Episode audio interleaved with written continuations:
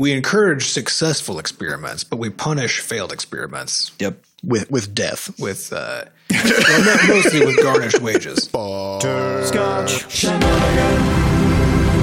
Hey everybody, welcome to episode 280 of Coffee with Butterscotch, the game dev comedy podcast, Butterscotch Shenanigans. I'm Seth and I'm the games programmer. I'm Adam, and I'm caffeinated too much and too little at the same time. I'm Sam. And this is a show where we talk about life, business, and working in the games industry. Today is October 9th, 20 Blundy. Before we get started, we have a warning. We're gonna swear. We're just gonna do it. It's gonna happen. Brace yourself. We'd also like to thank our recurring supporters over at moneygrab.bscotch.net. They just keep giving us money and we keep grabbing it. great. I like it. Let's do more of that. Yes. All right, so we're going to be, the things are going to be a little loosey goosey on today's episode because uh, Sam's about to go on a spiritual journey into the spirit realm of Iowa. Yep. Uh, and because of that, we have had very little time since we've recorded the last episode, which means uh, not much has happened except for one big thing, which is our quarterly review. So we're just going to talk about we're going to talk about some of the ideas and possibly ideals that came out of that. Yeah, I do want to say I think uh, quarterly reviews. We talk about it. We talk about them. I think every quarter we go over kind of what happened um, on Yeah. the podcast. But I think uh, they they do have this very comical. Uh, I would say kind of. They got a bad rap. I feel like in general. I fucking love quarterly Yeah, reviews. in businesses, like I feel like when someone's like, "Oh God, quarterly reviews today," oh, you know, it's going to be a thing. Um, but we managed to turn them into some pretty. They're, they're always great, and then afterwards, we usually have too many ideas. Is sort of the problem. Uh, all of our priorities get shifted, projects get upended, new things get thrown on the board. Everyone knows what they're doing. It's always very exciting. oh, it's chaos. it's great, madness. I love it. I don't know why people aren't into it. Well, I don't know either, but uh, I know one thing, Hmm. which is we decided to name this next quarter after our quarterly review because of because of what we learned, because of all the cool shit we figured out. Uh, and this next quarter coming up is the big brain quarter. Mm-hmm. Uh, it in sort of like a high level s- summary. It's we're going to try to prioritize thinking about stuff more before we do them. That's kind of the that's the long and the short of it. And that includes organizing stuff. So, like, if you're going to make a thing, you know what you need to do. Who else is involved? Who, like, what are you going to need from them? Now, instead of waiting until the moment you need it downstream once you've been working on the thing, maybe And then now you're now you're stuck. now you're and stuck. you got to go. Yeah, and now interrupt gotta- them. and- yeah. So now maybe don't do that, and instead line that all up ahead of time. Set up any scheduled meetings that you need if you need any at all, or set up some async requests. So just send some emails or make some Trello cards or whatever system you're using, and get that get all those get all of those things in play so that by the time you do get there, everything is already resolved and you don't have to interrupt somebody synchronously.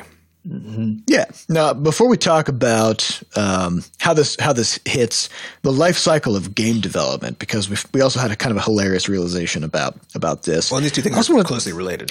They're very closely related. And I also want to talk about um, how this relates to just like just doing just doing stuff generally. Um, so since the since the pandemic started, I have slowly been morphing into a into Skeletor. Um, I've been just kind of have not been I haven't been lifting weights, no gym, you know, um, no no structure, no CrossFit classes, none of that stuff. I was doing some exercises early, uh, but they were so boring. They're just it's just body weight. Like I'm just going to do like a trillion push-ups and nine thousand sit-ups, and you know by the time you're done with it, you know you've died of old age. And so you've thrown no tires, so no tires have been thrown. What's even the point? No heavy objects have been slammed and then grunted at. It doesn't have nearly as good a tactile feel of it's just not satisfying. Yep. yep. just doing 400 air squats it's just not satisfying um, so i just totally fell off that and then you know I, I did that thing that probably a lot of our listeners do um, many people do is you every now and then you go i really need to get i really need to get on top of this i really need to just get, get back in shape And then, you know, the next day, maybe, if you remember by the next day, you'll do like two or three squats and you're like, I'm bored now. And then you just wander off. And then that's the end of it for the next month. So, uh, so what I did uh, a few weeks back now is I took a, I took a couple hours on Sunday and I just sat down, turned off my devices, you know, got a notebook and I was like, I'm just going to design myself a 10 week plan. We're like down, down to the details. I'm going to plan out like, I'm going to look at my calendar ahead of time. When am I going to work out? When what am I going to do on each day? What are the kinds of things that I'm going to run into that might derail my plan? Right? Mm-hmm. If I have like pre if I have events that I know ahead of time, then I'll move the workout dates, you know, around them so that I already have decided which days are rest day, you know, just pre-decide everything, right? Um, and and also knowing what kinds of things I'm interested in doing, you know, like down to every single rep. What what am I doing in the next ten weeks? Um, so I did that, and sure enough, now for the past few weeks, I've it's been incredibly easy to just go in there, work hard. I've been putting in forty to sixty minutes uh, per session. Uh, I'm I'm getting I'm getting back into it, right? Mm-hmm. And it's all just because uh, all I did was just instead of just constantly having to re evaluate at every single second of the process what I need to do next and be constantly making decisions, I've already figured out most of the problems ahead of time. So this is like the mantra of the big brain quarter. Mm-hmm. Okay. So let's talk about how this comes back to game development. Yeah, so, so there's a lot of uh, after you know we did a bunch of research into pre-production methods. What is this idea of pre-production? We've been talking about pre-production a lot on the podcast because it's the first time that we're doing it on purpose. Um, and one of the things that's become increasingly clear is that pre-production is actually the time at which, for the most part, um, if you have a team in place that can make a game, then pre-production is the time where the decisions that get made are the things that decide the fate of the game. Is it going to be successful or not? Uh, is it going to hit the market correctly or not? Are you going to be able to get a business deal uh, with it or not? Uh, yeah. What's the game going to look like? What's the music going to be like? What's the mm-hmm. what's the business model of of the game? And is know, the that, is the mechanical set that you're you know putting forward unique enough, or the whole sort of the whole vision of the thing unique enough that it's something that anybody would actually want to buy? and so it's one of those it was one of those weird realizations we had in going through the, the pre-production process that one that we'd never done it before purposely which ended up being one of those one of those horrifying realizations i feel like when you look back when you're like wow it's kind of like doing this whole i didn't work out for two years because i never took you know an afternoon to really really think about what it would mean to uh, like start digging in and, and building a schedule for this thing um, so much is actually decided during the pre-production phase that we realize that it's really weird. It's actually really fucking weird that it doesn't have a name. It is in fact only referred to by As pre-production. Yeah, by its relationship to doing the work. Which, by the way, again, the doing of the work is something that is sort of like a, it's required, but it's not going to be the thing that production. Yeah, production, yeah. but it's not necessarily the thing that decides the fate of of the game on a high level.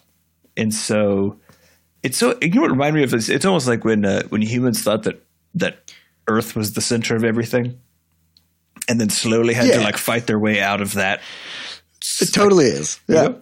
um, because the reality and is, obviously the sun is the center of the universe. You know. Mm-hmm. And then yeah, exactly. Yeah. And so it just keeps going up. and so I think there's Except, this, no, it's not. Yeah, there's this really interesting yeah. uh, thing that happens, which we which we ended up talking about during during our quarterly, which is that a lot of basically if, if you can measure something then that's the sort of thing that tends to get planned around and tends to become uh, you know a thing of very high importance because people can see it they can understand it they can put it on schedules they can do x y or z uh, pre-production is not the sort of thing that you can can't measure it with. can't measure it you can't schedule it figuring out the you know, changes and the, and the little prototyping switches during the pre-production process before you kind of know what the game is uh, is a very chaotic process. And so it suddenly became clear to us during this discussion that, like, oh, the reason it's called pre-production instead of production is because production is the thing that people can manage, and so therefore everyone wants to get to production. By everyone, I mean project managers and business people as quickly and as us. possible. And us. That's when you feel like you have something to show, right? But that's also when all of your people feel like they're doing work, like actually, because Correct. it's called producing, right? Like you're producing stuff. Yeah. And one of the one of the hardest uh, sort of tension points during pre-production is fighting that feeling of like, am I doing things right now? Like if I take you know same thing with uh, with scheduling or figuring out the schedule for doing a workout. You're not doing the workout during that phase. At the end of the at the end of that planning phase, you have nothing to show. Yes, You have nothing to deliver. and and pre-production, uh, which we'll talk about a different word for it shortly, but uh, pre-production can often feel like that, where you might spend, in my case, you know, I spent basically six weeks uh, pounding out a bunch of design details for Crashlands Two before we even touched a touched a bit of code about it, Or even art assets. Or even art assets. I was doing just hideous paint drawings essentially to kind of vaguely get an idea across of, of what the whole thing was supposed to look like, and so. Uh, it's one of those weird things where at the end of it, you still don't have anything. Like you don't, there's, you got nothing. There's no game. no Nobody game. can play the game. and, and there's still some untested ideas in there, right? Which is all about what pre-production is. And so uh, it can be very challenging to stay on course and to not accidentally, essentially, just start trying to do stuff and just start building. You know, and and this is sort of where we where we have, I think, classically existed. And this is, I'm sure some of our listeners are going to be amused as they have been amused in the past by us switching to DevOps and being like, oh my god, if you focus on your processes and planning, then you get more stuff done. Uh, should be surprising, but um, none of this is particularly surprising, I think. But it's it's definitely sort of been the, the the core thing that our studio has been trying to grow into is to think more uh, before we start just slamming our faces into stuff. At the end of the day, Yeah, yeah. Because what you don't want is you don't want to uh, start building a project uh, unplanned, get a whole year into it, realize there's no market for this. Then, right? Uh, because the game is solid at that point. It, it cannot be easily sort of morphed into a whole other kind of thing, right? Well, it's also not just a matter of changing it into an entirely new thing. It's that if you've not answered, if you've not even identified the questions you have, and then even the ones you have identified, if you've not answered them, and your your plan is to answer them or or discover them during the production process, which, as Seth, as you're saying, is the time when you are you're turning the thing into stone over time, right? Mm-hmm. Yeah. So if during that process is where you discover how you want the thing to be, then now the cost of every new discovery is extremely high because it happens in the context of a thing that is turning into stone, right? And so being able to then work backwards and and make changes that propagate through the entire system to allow for that change or to allow for that newly answered question, right? Uh, is just extremely costly. And if we look at like Levelhead's development, its whole development was that the whole thing from beginning to end was was the the original question that we answered was or, or asked was then answered in the prototype in like the first two weeks, and then after that Yep. we asked and answered questions just as part of production. It was just the same. Mm-hmm. They were completely intermixed in terms of that process, and it worked out okay because that game from a from a like ha- what it was perspective was straightforward enough that that could work in that context. Like it was still costly, but it could work there. But if it was a systems heavy game where we were adding in like, ooh, now we want an inventory, or ooh, now we want this, or whatever, right? And we did all that in the same way, it would have been very hard and very well, and, and it was very hard at, at a couple of different points. So importantly, uh, you know, our levelhead players will know that the undo function, the ability to to undo what you just did in the levelhead editor, took until just a couple months before launch for us to get in. And there's a big reason for that, which is that uh, by the time undo came around, or because by the time we decided to do it, uh, which again we could have and probably should have decided when we were building the damn editor in the first place. Uh, but because we we we put it off, there were so many items in the game. We essentially put the cart before the horse. Right? There were so many things on top of this. and none of Well, these things designed around the uh, yeah. There were there were now a ton of systems that that all didn't know about the concept of an undo being a thing, and were all different and weren't built with undo in mind. So now, un- so even if we didn't start with undo, but knew we were going to do it, so that everything was mm-hmm. built with a plan, where we're like, okay, once we add undo, here's how it's going to work for this new system, and in fact, here's our checklist of when we add a new system. Here are the things we have to remember It needs to be undoable at some point. It needs to be maybe redo. We never did redo, but right. But but if that was a thing, then we would have had that on the list, right? So that you now wouldn't be able to build a new system without first sitting down and asking, what is the full parameter set? What is the full set of requirements to actually make this thing work? Instead of just how do I get the the one idea, which in this case was this one item. How do I get this item or this new kind of item into the game as fast as possible? Because if mm-hmm. you do, if that's the goal, then you do that in a non-systems way, in a way that doesn't take into account the future. It takes into account only the minimum amount of present, right, to be able to make the to do that one thing. Which again, from a jam mindset, which is where the studio sort of arose, is literally exactly what you need to do. Because there's literally there's nothing happening after the jam. There's there's yep. two days, and you just got to cram stuff in there, and you don't you shouldn't be caring during a jam. Um, and that can be a good way to you know discover a new system, discover a new project, or else.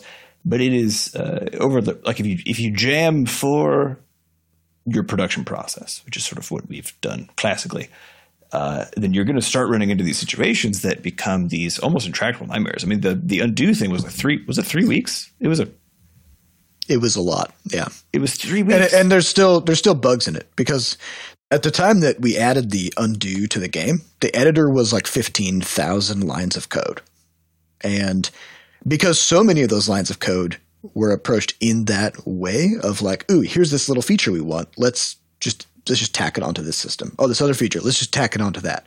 Um, and there was there was never this like at the very beginning there was never this intent to make that that editor extremely flexible from a code perspective so that it was really really easy to just add new tools add new systems whatever um, and be- because of the production mindset because the idea was always we need to get this next thing out mm-hmm. period mm-hmm. so what's the minimum number of things we can do to get this next thing out and like our, our, our players often said especially during the early access we de- we deploy these patches week by week, and each patch just had tons of stuff in it.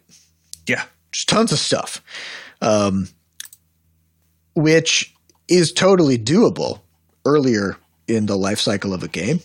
But the faster you are cramming stuff in in a non-systems oriented way, the harder it is to add the next thing, right? Mm-hmm. And eventually, eventually, you reach a point where you have to refactor uh, the whole fucking thing. Got, you got to redo the whole the whole thing. Mm-hmm. Um, and so so we're trying to approach approach uh, Crashlands two in a in a very different way, where it's like, okay, this first even like six months of development, um, it's actually okay. It's okay if after six months we don't have a lot of content in the game, because that's not the point at this stage. This is this is the the first stage of this dev cycle, which we're just calling. It's not pre-production.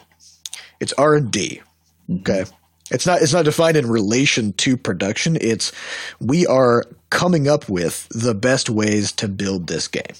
And, and what the sure game is. Right? That's, and we're figuring out yeah. what the game is. Yeah.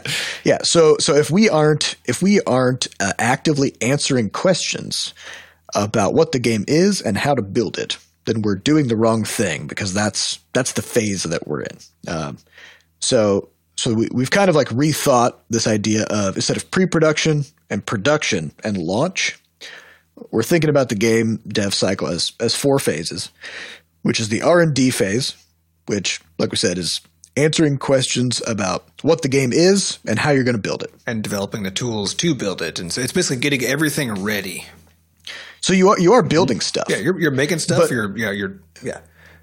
But you're not building it to deliver it. You're building it to answer questions. Yeah which is a very different mindset. Mm-hmm. Um, and that that even means like st- stuff that we've done already with uh, Crashlands Two is is spent several days just working out the lighting system. How do how did it work in the original Crashlands? How do we make it better? Um, what are the problems that it had? And just spending that time up front working on shaders, trying to figure out post processing effects to make the world look more beautiful you know, and we're still working on that yeah, stuff. and try and, and the, and, the, key there is trying out different ones, and but but we're not saving this until oh yeah we've now we're now halfway through development. We've got like all the items in that we that we want, right? We got like the the stories in there. We got our NPCs. We have com like we have everything now. Let's figure out that's just content. That's just content. Yeah. Yep. So the idea know. is up front before we have infinite content, right? It's you ta- you tackle each system and ask how does this system work, with the goal being that by the time we start really trying to push on content and actually like making the game, that we now know every single system. We've experimented with ways that it might work. We've implemented uh, uh, we've implemented basically partial versions of each one of those to get at those original questions and to have something that we can start to use. We've built tools around each one of those systems so that mm. we can add content rapidly or we can test things or whatever is that we need to do with that particular thing so that by the time we get done with this phase, we are ready to produce. Yep. So so that's the first phase, R&D. Phase 2 is the grind, which people would this would typically be referred to as the production phase, right? This is this is when you're like, I know basically what needs to happen. Yep. We we have the tools, most of the tools that we need to I make need this game. Forty enemies, six hundred environment tiles, and one thousand items. Yeah. Okay. We, and we all and we need a world that that uh, players could spend 300 hours exploring before they run out of stuff to find. We need mm-hmm. uh, we need 2,000 quests. We need NPCs. And we, importantly, like, we, we don't know the details yet, but we know we know how NPCs work. We know how quests work. We know what it means And- to and- add those yeah. into the game. What it You means know to what add the an item. story is on a high level. You Yeah, we know what the story is. We haven't written it, so we don't know what any given line of the story is, right? Yeah. But we know. So this is the grind. This is like we know how we know how. We don't necessarily know what yet, but Mm-hmm. we know how. And now we just now it's we put in the work. This is the production. and there work. may be still some um, some slightly because this doesn't mean that every question is now like answered and in stone, right? This means that to the best of our ability now, knowing the whole thing and, and having a plan for the whole thing, we have identified every question that we possibly could up front, and we have an answer for each one of those questions up front. But not just an answer, we actually have a realm of, of answers and like what that kind of looks like. So that now, if, like lighting is a good example. We think we know what lighting is going to look like, right, and how it's going to work because we've experimented now with a whole bunch of stuff. We still have some ideas, some experiments to run, but it's quite possible by the time we get into the middle of the content phase, now have a whole bunch of different zones and a whole bunch of different items and and and who knows seasonal effects like we don't we don't know what's going to go into this thing right but there's a whole bunch of now things that could be in here and so in that context it may turn out that actually a few of our plans were wrong right a few of our answers were not quite right because we didn't have the full scope of the problem but at that point it's fine because we already know what the shape of the answer looks like and we've already done the exploratory work to know how do we even explore possible answers to this question so that at this point it's just a matter of like fine-tuning the details and that's it Yeah. Uh, so that's all the grind. We just just putting in that work, fine tuning stuff, making the content. Um, then the next phase, phase three, is pre-launch. So this is we're at a, we're at a point now where we need to essentially get everything cinched up and finalized and start ramping up the marketing engine, right? And like all throughout the grind, and we the, should have the been deployment engine because deployment is a non-trivial task. Well, that's actually that's that's what I was going to say. Is actually through the grind, we should have been actively deploying to all target platforms and testing on all platforms the entire time. So if if you've done your DevOps, then then there shouldn't be any new challenges in the pre-launch phase when it comes to getting the game playable on an Xbox or Pre-launch should be focused whatever. again on the details, like making sure every aspect of your store pages is correct, making sure you've lined up every part of your marketing process and, and it's ready to go. But Yep. that should again, it should be fine tuning because all of those things should have already been built and and maintained throughout the grind. Yeah. Uh, so then then there's this one thing that happens, which is the launch, which is like a single day. It's not really a stage of development; it's just like an event, right? Um, and and on launch day, generally you're not doing anything because all the work to make the launch happen, you already did all of that for the preceding four months. Or This is now if there the- are some manual buttons you have to click, like for things you can't schedule, because you should have scheduled everything that's that's possibly schedulable, right? Yeah. Or anything that you couldn't, like this is where you hit those buttons. But that's all the launch is. It's just those few manual things that had to be done to separate unlaunched from launched. Yep. Uh, and then the final phase is post launch. And the post launch phase is uh, people often think about the launch as like, oh, it's done now. Like the game's out now and we've we finished the project. It's in players' hands. Um, post launch is actually it's it's kind of like a, a chaotic mix of things because you don't know what's next, right? Post launch is now you you need to evaluate how did the game perform, what were our expectations, uh, what were our like best and worst case scenarios, and kind of where did we land on that. Do we keep developing the game? Uh, do we do, you know deploy some patches? Do we make DLC? Uh, Do, Do we we, do to we aggressively scale? go after business deals? Yeah. Do we need to scale up? Do we need to scale down? Did it go that badly? Um, so there, there's a whole bunch of things that need to happen, but that is a totally distinct phase of development where you have to make a lot of decisions and do a lot of things in that post launch phase that you don't really need to do or think about in pretty much any other phase of the development. Although I will right? say, I Uh, pre-launch, yeah, you should do some pre-planning about what your post-launch scenarios could be and what you think you're going to do for those. And yeah, not not just the scenarios, because I increasingly because of the the live opsy nature of literally every game now, uh, increasingly not having a plan for what your what sort of content you're going to deliver and how you're going to deliver it post launch is a really bad idea. Uh, because again, it comes back to how you're thinking about your systems and how you're thinking about the even the, the way you're you're putting what content into your game currently.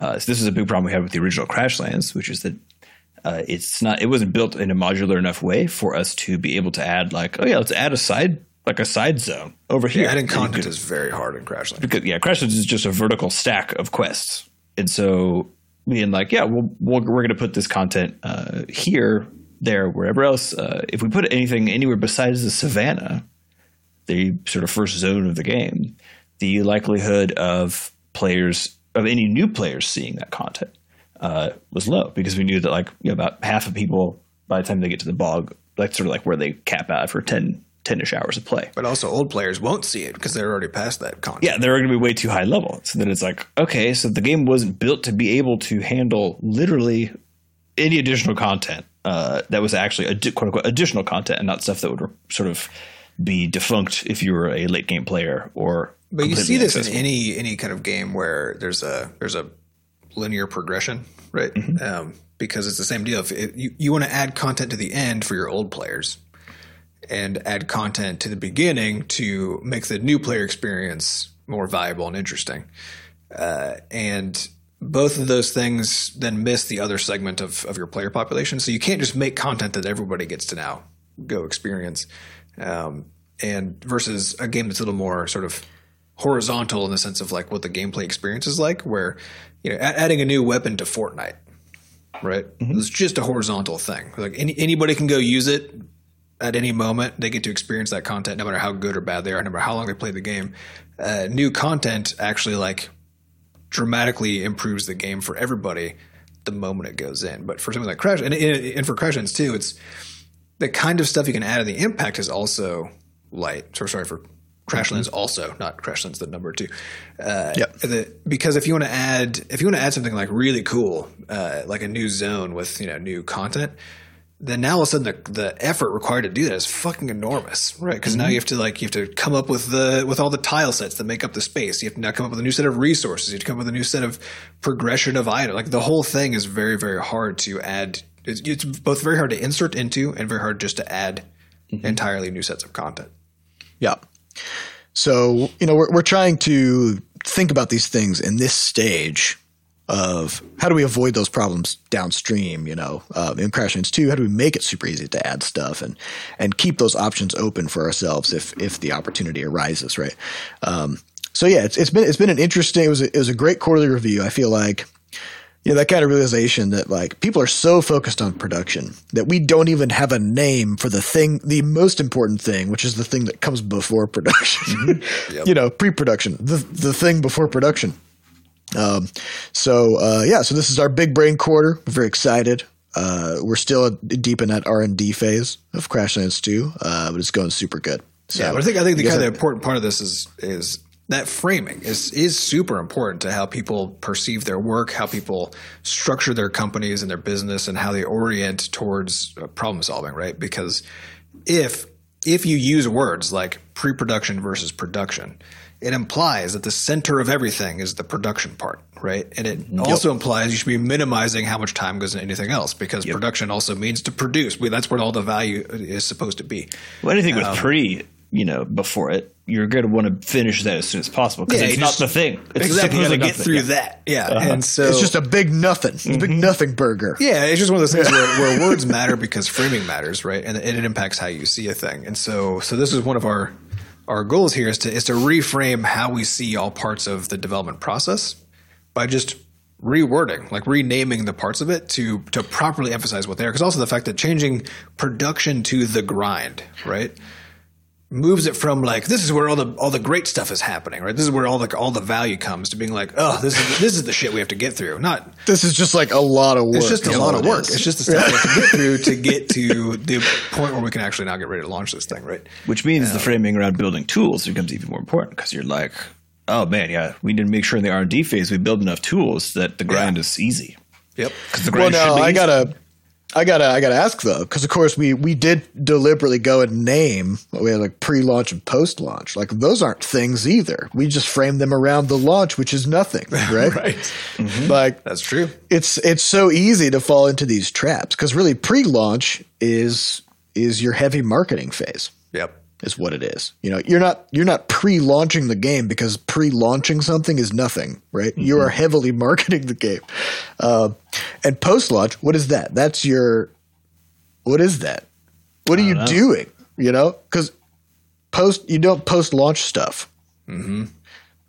That's not a that's not an activity That's that true. you can do. Yeah. It's Look at that! Look at that! We already we already fucked it up. Yep, we'll have to- All right, we'll have to let me let me, let me retype this this. Uh, heavy marketing. Okay.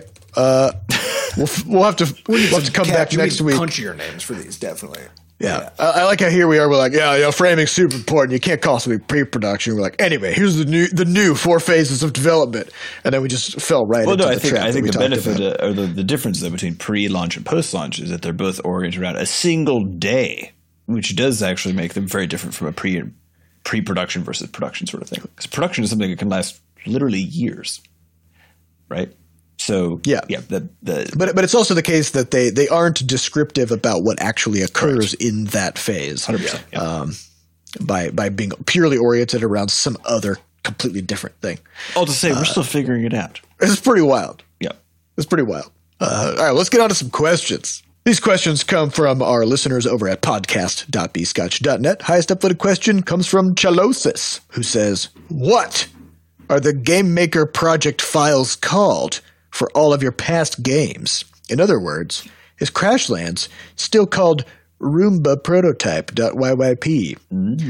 Uh, so this is probably coming from the fact that, you know, as we, as we were talking about, Levelhead never had pre-production. It just went into production on day one. We didn't know what the name of the game was until seven weeks in. So the, the Game Maker project was called Platformer Builder. Yeah, and we could have, of course, we were only seven weeks in. We could have renamed the project to Levelhead. Yeah, but we didn't. We didn't because we, We didn't have. see that as an important like thing. To, yeah, I, I'm not exactly Well- sure what like why that particular ball got dropped because then by the time we actually paid any attention at all, and we're like, oh shit, it was we already had this out to players and we couldn't change it because then it would remove people's access to their save file. Yeah, and this yeah, this only this only matters for people who are digging through their Windows directory trying to find where the game's files are located. Yep. which you generally should not be doing because you mm-hmm. can easily break stuff if you just start deleting or moving But- files around. I mean, that uh, said, because this is again, this is now treating like uh, the the end user as as a completely different. Or actually, what this is is it's treating our internal users, our, ourselves in QA, as people who have to know extra knowledge to be able to do things that we our players would also have to know. We just say they don't need to, so who cares, right? Because what this also meant is that for the entire the entirety of Levelhead's development, all of us on the team had to remember that the folder Platformer Builder. was called Platformer Builder. And I know for myself because I actually I dip I had to dip into that a lot more rarely, but I still had to periodically. And then every time I did it, I would go look for Levelhead, and I would find it. I'd be like, oh yeah, fuck, right, it's called Platformer right, Builder. platform builder. Yeah, and so actually, Towel, Tau Fight, uh, Towelfight Two is called GTFO. Yeah. Oh yeah. Because because originally it was like it it was actually the original concept of Towelfight, like story wise, was actually pretty similar to the original or uh, the Crashland story, which was you were going to have crashed in this weird land in a rocket, and you had to go Get find fuck the, the pieces of your rocket and then get the fuck oh out of there. yeah. but uh, that, that kind built, of didn't we build that? we built parts of it. What was the uh, what was the that because we built a uh, we built a game that had that mechanic in it. Do you remember the spider? oh, thing? the spider spider exploding heads game. Yeah, that Yeah, was called. Uh, that game was called. Oh shucks! I crashed my spaceship, and now I have to explode heads until I can find all the parts so I can rebuild my spaceship. And That's escape. the one. I'm impressed you remembered that title because that was a long. I, I, I think I might have fudged some of it. But that was in our more verbose days. But yeah, we took that that because it was super fun. But I mean, the mechanic was fun, but the uh, the overall point was very fun, which is that there were like four rocket pieces scattered around this little tiny planet, and then you had to go get them and bring them back to your to your ship. So for Towelfight Two, we were like, we'll just do that. And then, of course, we didn't because that was literally as far as we planned before we just started building shit. Ended up being a game about you know shooting Yeah, animals. but this is face. this is one of those classic problems though of because even because this isn't just about like pre-production versus you know versus production or R and D versus the grind, right? Uh, so part of it is we didn't separate those two concepts in a meaningful way for all these past games.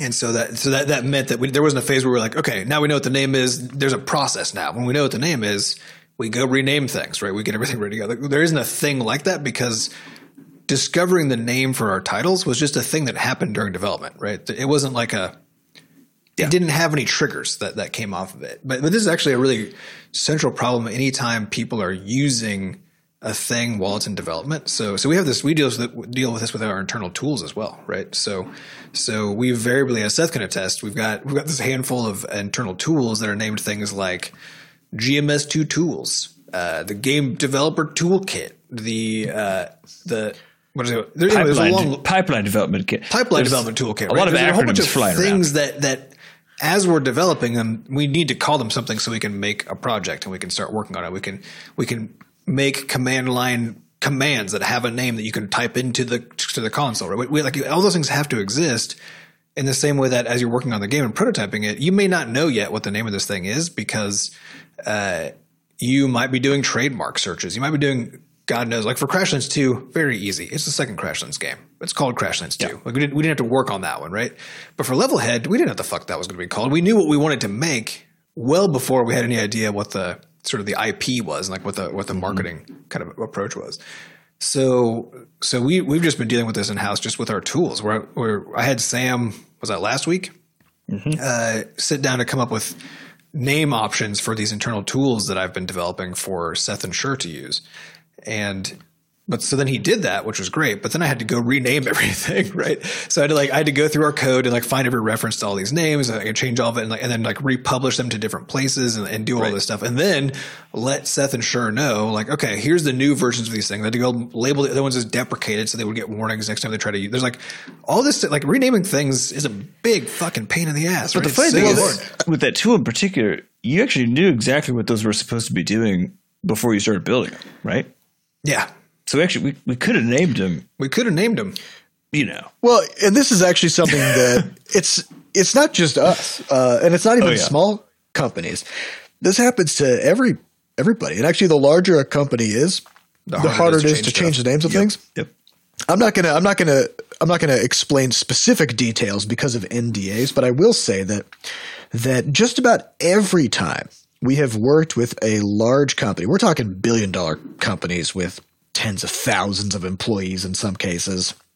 Um, anytime we're working with some kind of back end system they have, whether it's a new like way to deliver games or some uh, SDK to, that we have to integrate or whatever it is, it is always, always named some incoherent string of letters. Yep. Because it started as some kind of concept they were coming up with. You know, maybe they'll be like, "Oh, new way of playing games." They'll call it, and it's like, okay, it's like NWPG. All right, we'll just register NWPG.net, and we'll start using that and set up all the infrastructure. And then pretty soon, uh, everybody now you got to sign up at this weird website that you have no idea what it is. Uh, I, I don't think that's a real site, but you know, uh, Probably just- it probably is. Don't go there because if you're Yeah. if you're playing website roulette, there's there's no upside. yeah, but conceptually, this is what we run into all the time, um, and it becomes really, really hard as a developer to figure out what you're su- supposed to actually be doing because none of the words you're seeing mean the things that they actually are. Right? Mm-hmm. Uh, some usually they're not even real words. Uh, so yeah, it's a yeah, it, and this kind of comes back to the big brain problem, right? The big brain problem of think about stuff as early as you can and make mm-hmm. those those big hard changes before they become. Well, yeah, and a lot of it is identifying because because as you said, like I should have known when I went set out to build those tools that like these these are these need to have names that a person names. can hold on to, right? They need to have yeah. they need to have names that, that are not necessarily describing what it does, even because that's actually because that's what the names are currently. That's what the new way of delivering games, right? That, that's what that, that's a tendency, yep. especially as an engineer, right? Is to, is you start building the thing and you're like, okay, I know what this has to do, so like you start naming it accordingly, so that you, when you're looking at it, you're like, oh yeah, this is the thing that does this because it says that right there, right? Uh, and and it feels like it's easier to use that as like the name of the thing, right? And that's true if you are the person building it and that is your full time job. That is absolutely true. The moment you need somebody else to use it, if they're not using it literally 24 7, then it needs to have an identity that a person can latch onto, right? Yeah. You need a, you need a brand so that people can can latch onto the idea.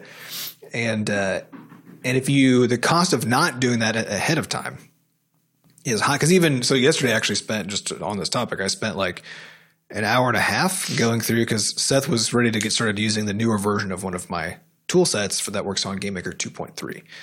And I was like, oh shit, I'm not ready for this because I haven't gone back and actually finished all of the renaming stuff after after we after Sam did his pass on like mm. giving it a name, right?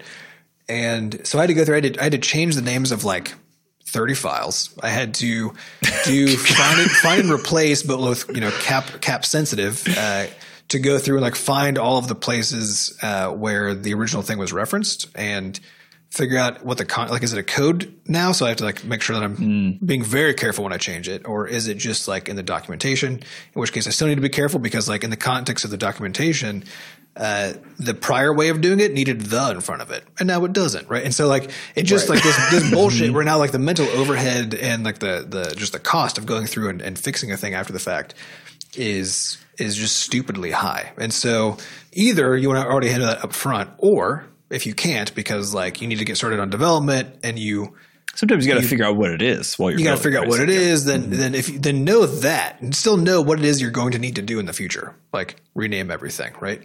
And have a fucking plan. Yep. so that yep. so that now you can say, okay, well, I've actually I've already got a script that I made that will convert this blank name that I made, right? That I, I like, I made a unique thing that definitely is not going to. Because also, if you call it something like game prototype or, or prototype or some really generic thing, mm-hmm. then now, now it's not even a simple matter of just find and replace. Now it's a matter of, oh shit, where did I use this that it doesn't mean the same thing? Right? so it's like come up with a unique thing, use that everywhere, and already have your script written and tested that just renames everything. Yeah. You know, just honestly, yeah, renaming shit is like the perennial problem just across the board oh, yeah. for any kind of long term work. So, man, if you can figure that out, if you figure out the names of things in advance, That'll help a lot. If you can't, just acknowledge, just like put in your brain pan, like, oh no, this is going to be a problem, right? Just and try to plan that. around it at least as you, yeah, as minimum, you move forward. At minimum, use very unique names so that you can then find all of the the right references mm-hmm. to the thing, or create a, an incoherent string of random characters, because uh, that's what it's going to end up being anyways, and just yeah. make those really easy to replace. Uh, all right, next question comes from Grin Trim Gap Gapaquip. That's a good one. Grim Trim says who says, uh, Hi there. I have a few questions about GR18's design.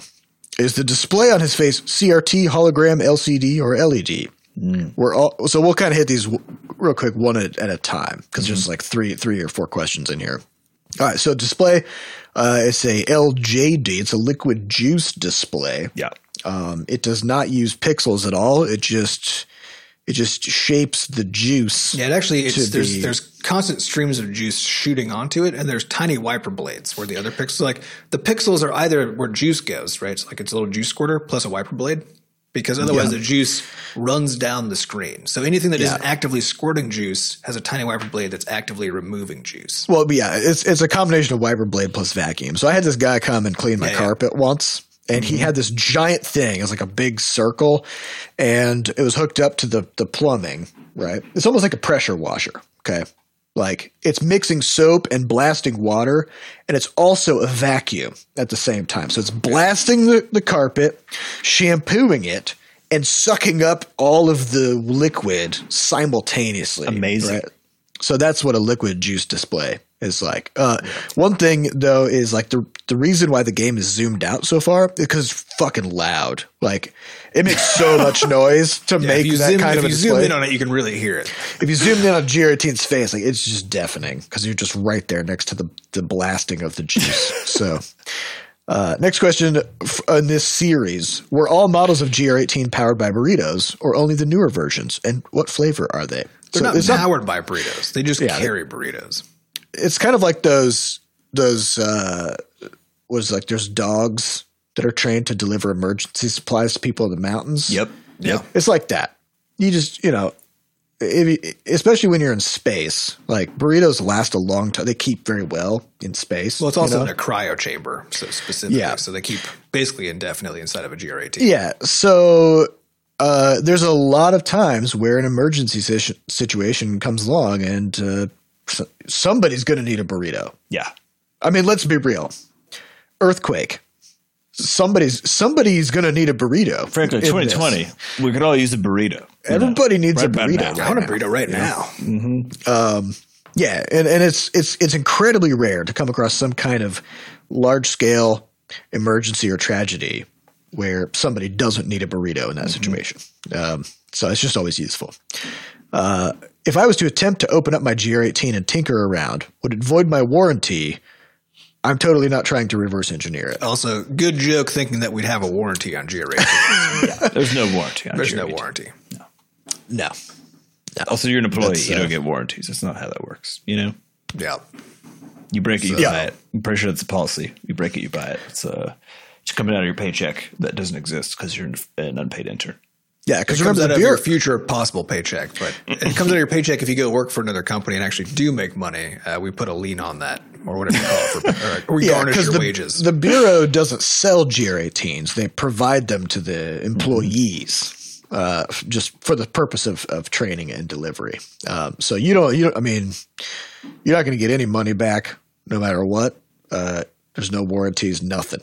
You're Yep. screwed. So you can, you can feel free to try to tinker um, because we, we encourage successful experiments, but we punish failed experiments Yep. With with death, with uh, well, mostly with garnished wages. yes, and light death. Yeah, it, I mean, you're likely to die as an as a bureau of shipping intern in the first place, right? So we we don't. We don't need to go out of our way for that. Yeah, we don't make any special effort to keep you from dying uh, in the case that you you know you damage uh, equipment. Um, Yeah. yeah, Yeah. All right. Next question comes from Beaky Boppa Boop, who says, Sam, do you ever run into spaghetti art in the same way that the other bros run into spaghetti code? Do you have any tips on keeping a piece of art clean, usable, and editable? In Vector, in particular. This question is specifically about Vector, but you know, in general. Yeah, so uh, definitely, there's a bunch of so there's a bunch of things on the vector side to keep track of. So one is that uh, vector, unlike raster, so Photoshop versus something like Inkscape, um, in the case of a, a vector program, you often don't need to bother too much with layer management. In fact, you can put everything just on. You just sort of work on a canvas and that's that because each of the things each line that you draw each shape that you put down is its own object that you can pick up and move around so essentially they all operate like they're on their own layers anyways in a traditional program and so Yeah. all that management of like moving stuff around uh, very easy so the one thing that that um, this sort of spaghetti art uh, comes back to haunt you uh, is basically in, in two different ways. So one is uh, if you if you don't track how it is you made something. So we just talked about this idea of R and D versus uh, the grind. So if you don't track while you're in the R and D phase how it is that you got to whatever this end looking thing is in a vector program in particular, because you cannot see the layers, right? You can't you can't name individual pieces. You can't be like, yeah, I used this here. I tried this method here, uh, which means that you will have to reverse engineer the process of any finished asset. Unless uh, one of the things I used to do is basically f- almost in phases. So I would, as I was building a, a particular thing, oftentimes for the first time, um, I would basically once I completed the line work, then I would literally duplicate it swing a new, basically that new dupe out to the right, and then work on that to bring the next phase in. Of like, here's the color work, here's whatever else. So that if I needed to come back to this project later, that I could actually see the individual phases of how I put this thing together. Uh, now, when you're working in uh, Photoshop or in any, uh, like I work in Clip Studio Paint now, any layer based thing, of course, it's all the information is actually preserved for you. Just you never flatten the image, so you end up just seeing each layer individually, which is super handy when you're coming back to. The one big thing I would say is that um, if you start using fancy brushes, any custom brushes whatsoever, on a particular layer. So say you're working on some rocks and you use some fancy brush you found on the internet that like has a cool rock oh. texture. If you can't remember, if you have a bunch of brushes, a lot of people just end up with a shitload of brushes, and you didn't name the damn layer about what that brush is. Because the, the layers, it's a name, but like who cares? You put whatever the fuck you want there. So put the brush name for your own sanity Yeah. Into that layer name, so that later when you come back, you can be like, okay, yeah, I'll just click that and get get the thing. Is it possible to like add notes or comments to layers? No, absolutely. That's wild. Yeah, that's wild. well, it, it sounds that sounds wild. They've but- only been working on these products for what thirty years. Like, Well, no, it sounds wild, but when you look at uh, a lot of finished artworks that are like really high quality, a lot of illustration stuff, uh, you're looking at literally hundreds of layers. Which Um, is more of a reason to have comments in them. and Yeah, but- yeah, but typically, yeah, typically, I think the the thing I've been finding most annoying is basically in in jumping from vector to layer work. Uh, is in once you start getting a project that has a lot of stuff going on, is in like you you'll click on something, but you need to do something to the layer itself, which is in a slightly different submenu, and so you gotta you gotta get it to show up over there when there's the stack of 400 layers to dig through to find uh, the Yeah. one thing. So some programs have hotkeys for for doing that jumping. Um, and then beyond that, it's basically like you will suffer the consequences of not cleaning up your your sort of earlier passes on something later. It's Gotta refactor. You got to refactor a little bit. Gotta so before you hit into like the next phase, so say you just finished your line work or whatever else, clean up your nodes. Like just remove some of the nodes. Like just you know make stuff look good. Um, if you're going to be animating the thing, know how you're going to be animating it ahead of time because oftentimes in the case of clip in the case of case of literally any of these pieces, you'll actually want to bust those objects off onto their own kind of groups or own layers. Um, so if I have an arm and I'm going to be like doing a bunch of shit with this arm, don't bake it. Do not bake it into the whole image because then you have to redraw the whole thing as opposed to just redrawing that arm later on. That sort of thing. So there's a lot of those horrifying process problems. I, I think a lot of these lessons really uh, they're they're they make sense when you just convey it. You're like, yeah, you know, like as you're developing the thing, take snapshots in vector and keep keep those for reference, clean things up afterwards. Uh, but what this what this truly means, I think, is really hard to understand until you've made a lot of mistakes and trapped yourself a bunch of times. yes. you know. Yeah, it's mostly about every time something is hard uh, for reasons that don't have to do with the thing itself, right? Um, every every single time that happens, you must step back and ask: Is there a thing I could do either now or moving forward to make this thing not hard? Like it's it's no matter what the discipline is, whether it's doing the art, what no matter what kind of art, whether it's programming, whether it's anything, that is the way that this works. Is that you fuck it up once. And you reckon like the key is recognizing that something was was hard. And when I say fuck it up, I don't mean you made a mistake. I mean something was hard, right? Or you made a mistake. Either way, uh, so something is fucked, and you ask why. what can I do to?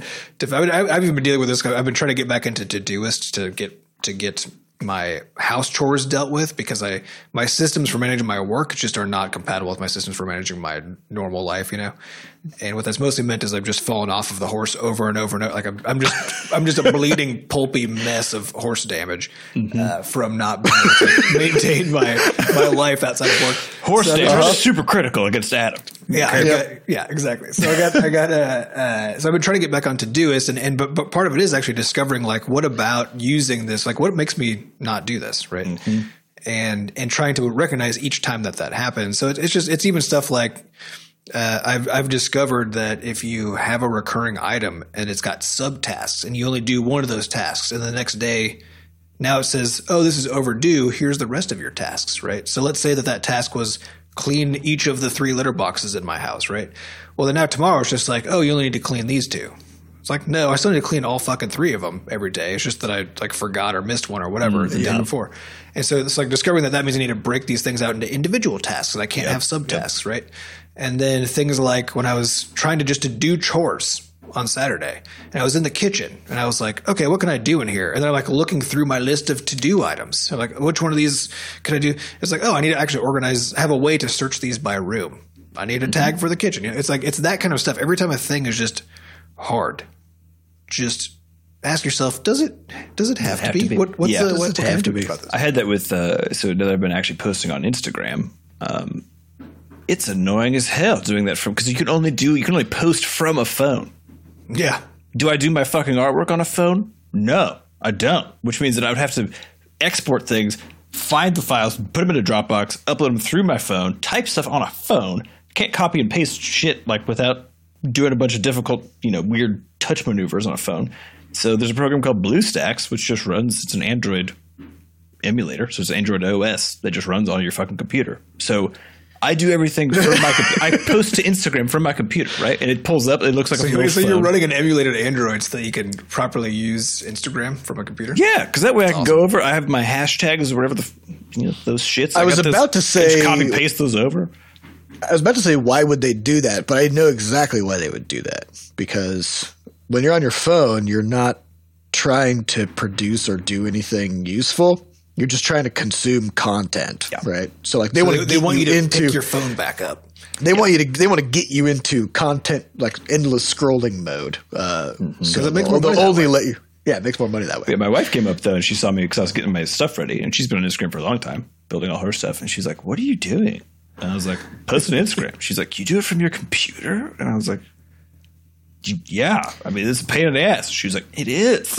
I was like, "Yeah, join the party." It's it is it's like it's the thing. It's the, the first step is just under is like is truly like uh, recognizing that a thing is a pain in the ass, and that it, and then that it doesn't need to be ever because there's there's always a fucking thing you can do. I think it would be very cool actually once we get the the art pipeline uh, figured out because Sam is still experimenting because we're using Clip Studio Paint and stuff like that. But there's already some really cool, clever stuff that we're doing that makes sense for particularly for working with Game Maker, but presumably for games in general. Uh, for using like like Sam's using animations as a way to to to have sprite sub images that aren't truly animations in a, in a meaningful sense, uh, and also organizing them in such a way that you can now have multiple of them in a single file, basically lined up as if they are sequences of animations happening. Which is So I, I can hit play and I watch all 20 grass tiles stream by. yeah, It's but in- nice. which, is, which and that's cool. But also, what the end effect of that is is that that allows an automated export, a batch export, that puts things into a predictable organizational structure that we can then use to pull into the game. Um, and so there's so, so it's basically there's there's some, there's some cool stuff happening here that I think uh, it'd be fun to put some videos together on, and then and then Sam for like talking about how you because like you're watching Sam like organize the layers and like and trying to figure out how to manage the actual content of a of an art asset is is really interesting, and it's something that I know Sam is like just actively, rapidly experimenting with since it's all new. Um, but it would be very cool at some point to sit down and put some videos together about how how we do all of this stuff. Oh, yeah. Yeah. Okay, we got time for one more question, you guys. This is a big one. So, are you ready? This comes from Fly Happy Axe Rampa, who says, You only covered no shaking hands while greeting someone. What about saying goodbye? Shaking hands is my number one go to way to end a conversation. Now I'm stuck in conversations going, All right, well, okay, yeah. Mm, sh- Oh, I uh, see, should- right. So you get to, yeah. you, get to have, like, you end it by being like, oh, and then like you put your hand out because it's it, that somehow the physical signal is less uncomfortable than the It is, definitely. Body, yeah, it's easier to use body language to convey "I'm done now." Okay, try the uh, body language of cartoons, where you, you just turn around and leave. Like, if you if you watch like uh, if you watch like I, I noticed this in particular in uh, in Avatar: The Last Airbender. Um, there was at some point I don't know like a season in, all of a sudden I noticed this that. When, when a character was done talking to another character, they would just turn around and leave, and that This was, happens in drama too. So in any movie, you'll see people. Yeah. yeah, people walk. It's almost like people are coming in to give speeches and then they just leave. And Then they just leave. But that's how most of these relationships. That's are. also how they end phone calls. Someone would be like, Yeah, hey, they can just you, hang Can you pick up? Yeah, can you pick up dinner?" And the person's like, "Yeah, sure," and then they just hang up. Yeah. no human does this, but man, I mean, but think about this. Like, think about being on the receiving end of this, and, and if we all just accepted that this is this is not insulting, it just it just means the conversation's done now. And this is how you do it in uh, like text messages or something, right? Like if somebody's texting you and you respond for a while, then at some point you just stop responding. You, you like you like- you just you just like put the phone down or go do something else, and the conversation is pretty much done now, um, and that's it. So like, why why is it that you can't just stop? Yeah, I just love the idea of having a having a chat with someone and then just uh, just leaving. Because I think the thing is, while someone's pointing their body at you, it's like a it's like a tractor beam. You know, like you can't. You're not supposed to just just like just turn around. But it is. I mean, it is interesting that we have this whole. There's like a there's a gradual wind up and then a gradual wind down for Yeah. for as part of conversational niceties, right? And like, I wonder what it is that makes that a requirement. You know, like, is there is that just a thing that's just been established over time, and so that's what that's what we do, or is there like a is there something about that that makes it just work better? Uh, I don't know, but I mean, I, I think because I actually had this scenario uh, where I was I was actually chatting with some of my neighbors yesterday. um, where I was I was out walking the dog, bumped into some some neighbors. So we, of course, nowadays you like chat from twenty feet away, which is even weirder. But uh, but it's easier to turn around, to be honest, and just leave. yeah. But uh, so we're, we're chatting for for a few minutes, and at a certain point, I was just like, "All right, I'm going inside. See ya." And then I just went inside, uh, and and they were like, "Oh, yep, no problem. Have a good one." You know, and and that was that. Um, I, I think the problem is if you if you because it's totally easy to do it tactfully by just saying. I'm gonna go do something else now. Uh, If you're at a party and you're like, "All right, I'm gonna go. I'm gonna go chat up some other folks." It was good talking to you. Like that's That's all. You, that's all you have to say. Uh, if you're uh, gonna leave, you just be like, "All right, I'm gonna leave now." It was great. It was great talking to you. Yeah, as long as you end it with a compliment or something, I feel like it's fine. Oh yeah, definitely. That's That's- actually true. I think that part, like, it was nice. It was nice chatting, right? Like, because that's the same thing as that handshake that you're going in for. and also, you've you've already like you've put it in past tense now. You're like, "Well, it was great talking to you." yeah, It Hey, we're was. done. Yeah, we're done. It's not going to be great anymore because it's over now. So I'm I'm leaving. like, but it, but it, is the, it is the case though that it, it feels like there has to be a reason, right? Where where you can't just say it was it was nice talking to you and then like leave. I mean, you can, like, you definitely can do that, right? But you always feel like you have to then explain, like, here is the reason why I'm done talking to Yeah, you. I mean, right the- now. I, I know it feels like that, but I don't think I don't think it is because like honestly, if you just if you were chatting with somebody and then you just say, "All right, well, it was great talking to you," yeah. and- and Honestly, you- that's, that's a super good exit line. Yeah. because what you've done is you've you've framed the conversation in the past tense, which means you're announcing that it's over, but you're ending it with a nice compliment, being like, "I had a great time."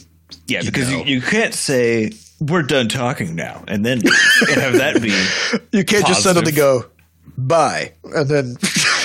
yeah. So Which, I, thi- I oh, think ah. that's a good method. Yeah.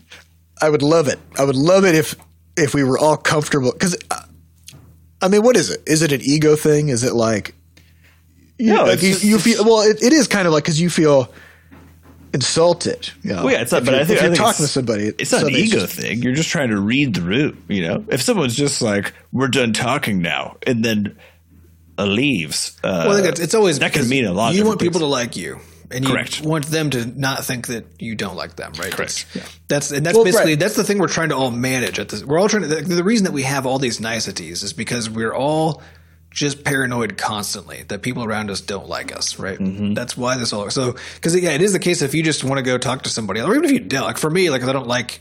I don't I don't like being in social situations and the bigger they get the more I hate them, right? And so when I'm talking to Mm-hmm. somebody like I don't really want to in in that context. Like I don't I don't really want to be there period. So it's not even about that person at all, right? I just It's want about to get you. out of there. It's about it's like I just want to leave and so the moment that I can, I'm to I want to be like, okay, I want to take off, right? But I don't want that person to think like I, do, I don't want to talk to you, but That- that's what I'm saying, though. It's it is about ego because because if you just say like, "All right, bye," and then you leave, the person is thinking, "What have I done? This is about this is about me. Like, what have what does this person think about me? They yeah, yeah, but that's what I'm saying. I don't, I don't Do they not like me? so much as it is just uh, it's just social management. Like No, just I, I'm just I'm just saying I'm saying I'm not saying that the person has an inflated ego or anything. Like, I'm just saying that that it's hard not to think of it being about yourself. If if you're talking to oh somebody yeah, and they Oh, just yeah. suddenly go one like one conversation, yeah.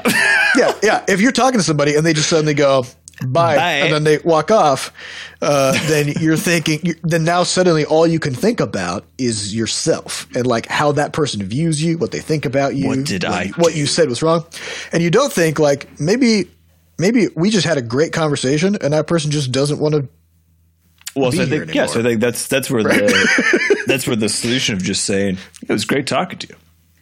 I'll see you later. right.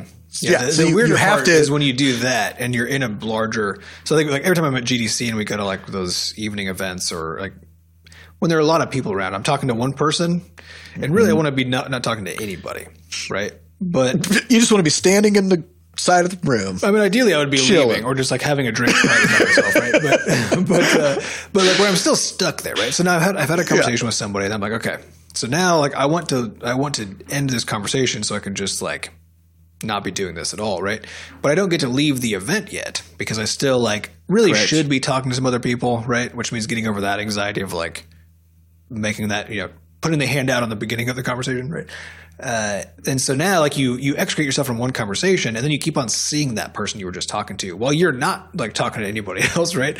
Uh, it's like to me, that's where like from from my own level of like social discomfort, like this is where it's at maximum. Is when I want to end one conversation in a room with lots of people, and I don't want to start another one, right?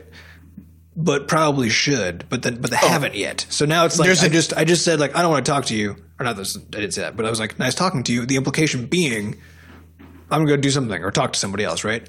And then if I'm just standing there, yeah, Yeah, that's that, the hard part. That feels That like I have done part. something wrong, you know. Mm-hmm. You've got to you got you got two options. One is you immediately go just start chatting up another person, which as you noted is challenging. The other is you just go go away for a while, Yeah, go outside, go for a short walk, go yeah, to but the you bathroom. definitely, I, I, whatever. I don't know if you guys feel feel this too, but like, but it, every time I've talked to somebody, even at the like the beginning of a night, and then talked to a bunch of other people or whatever, and if every time I walk by them from from that point forward, I, it's always like I don't know what to. I'm like I'm, I'm done with I'm done with this, right? We've we've already talked. I'm, I'm finished with that part of the process. well, Adam, no, no. This is where the knowing glance comes in. Yep. You know, you're like, Give him a nod. give him a nod. I mean, that's like, what I do. we've do. shared a we've Yeah, yeah. shared a bond. I mean, I do know? that, but like, but every time I walk by and they don't re-engage, it feels like I'm making an active decision that implies something, right? Which which is uh, true, right? Because I'm not the fact that I'm not re-engaging with that person is because I'm trying to re-engage with other people or no one or whatever, right? So like, there's a truth there, but it's not a bad thing necessarily. This reminds me when I was at uh, Dice in February before the pandemic hit. It's basically the last conference you could go to. So at Dice, Yeah. and they had this. They had like an evening cocktail hour thing, whatever. And it's in this room, and there's probably like sixty or seventy people in there. And the thing is, I, for whatever reason, didn't know didn't know anyone.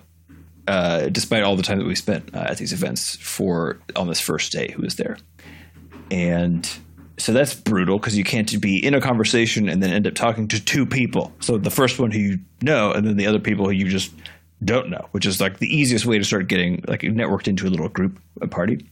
So I remember like, and every so often I have this, since I do most of the, the business networking stuff for us, every so often it does hit me really fucking hard where I'm like, I wish someone was just talk to me instead of me having because I did I did laps around this like little art exhibit thing. Did like probably four laps or so before I finally like got into a conversation with someone. And the whole time, Adam, like you said, I'm just moseying around. There's not even anything to do. I'm just fucking walking in circles. and I'm I like always feel so fucking. Ooh, the thing is everyone I is so self conscious that I was like, no one I know everyone's also doing it, but it is, it is true though. Like I, I, I very rarely am approached by somebody else to chat in those contexts. It's always like I, I have to do it if it's going to happen. Correct. And, Yep. and which is then part of also that, that that anxiety on your own side. You're like, does nobody want to talk to me? Right. Which of Yeah, course the answer is 100%. like they don't know who the fuck you are, and even if they do, the likelihood there are far fewer people who are like extroverts who want to just go grab your hand and start talking, right? Than there are people who are a little uncomfortable in that situation, at least a, a bit, right? So I think there's a solution to this, which which covers all bases.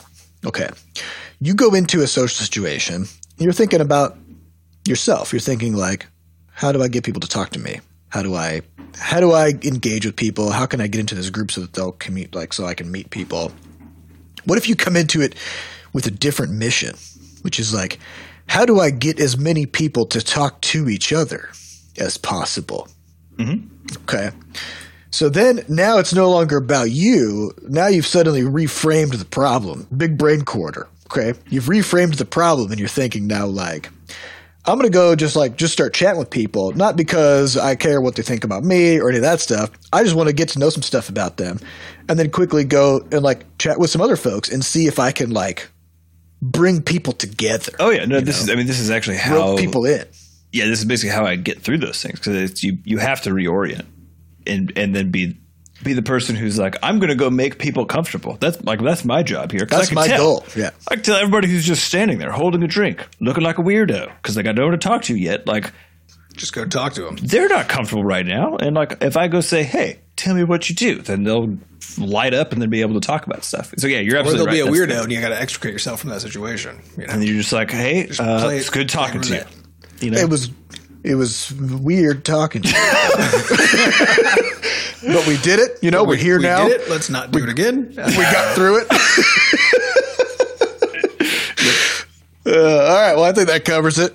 Uh, so I hope that was, you know, something. medium helpful. Also, anybody listening, if you're if you've been curious what the weird percussive noises are, we've got we've got roofers on our roof doing something.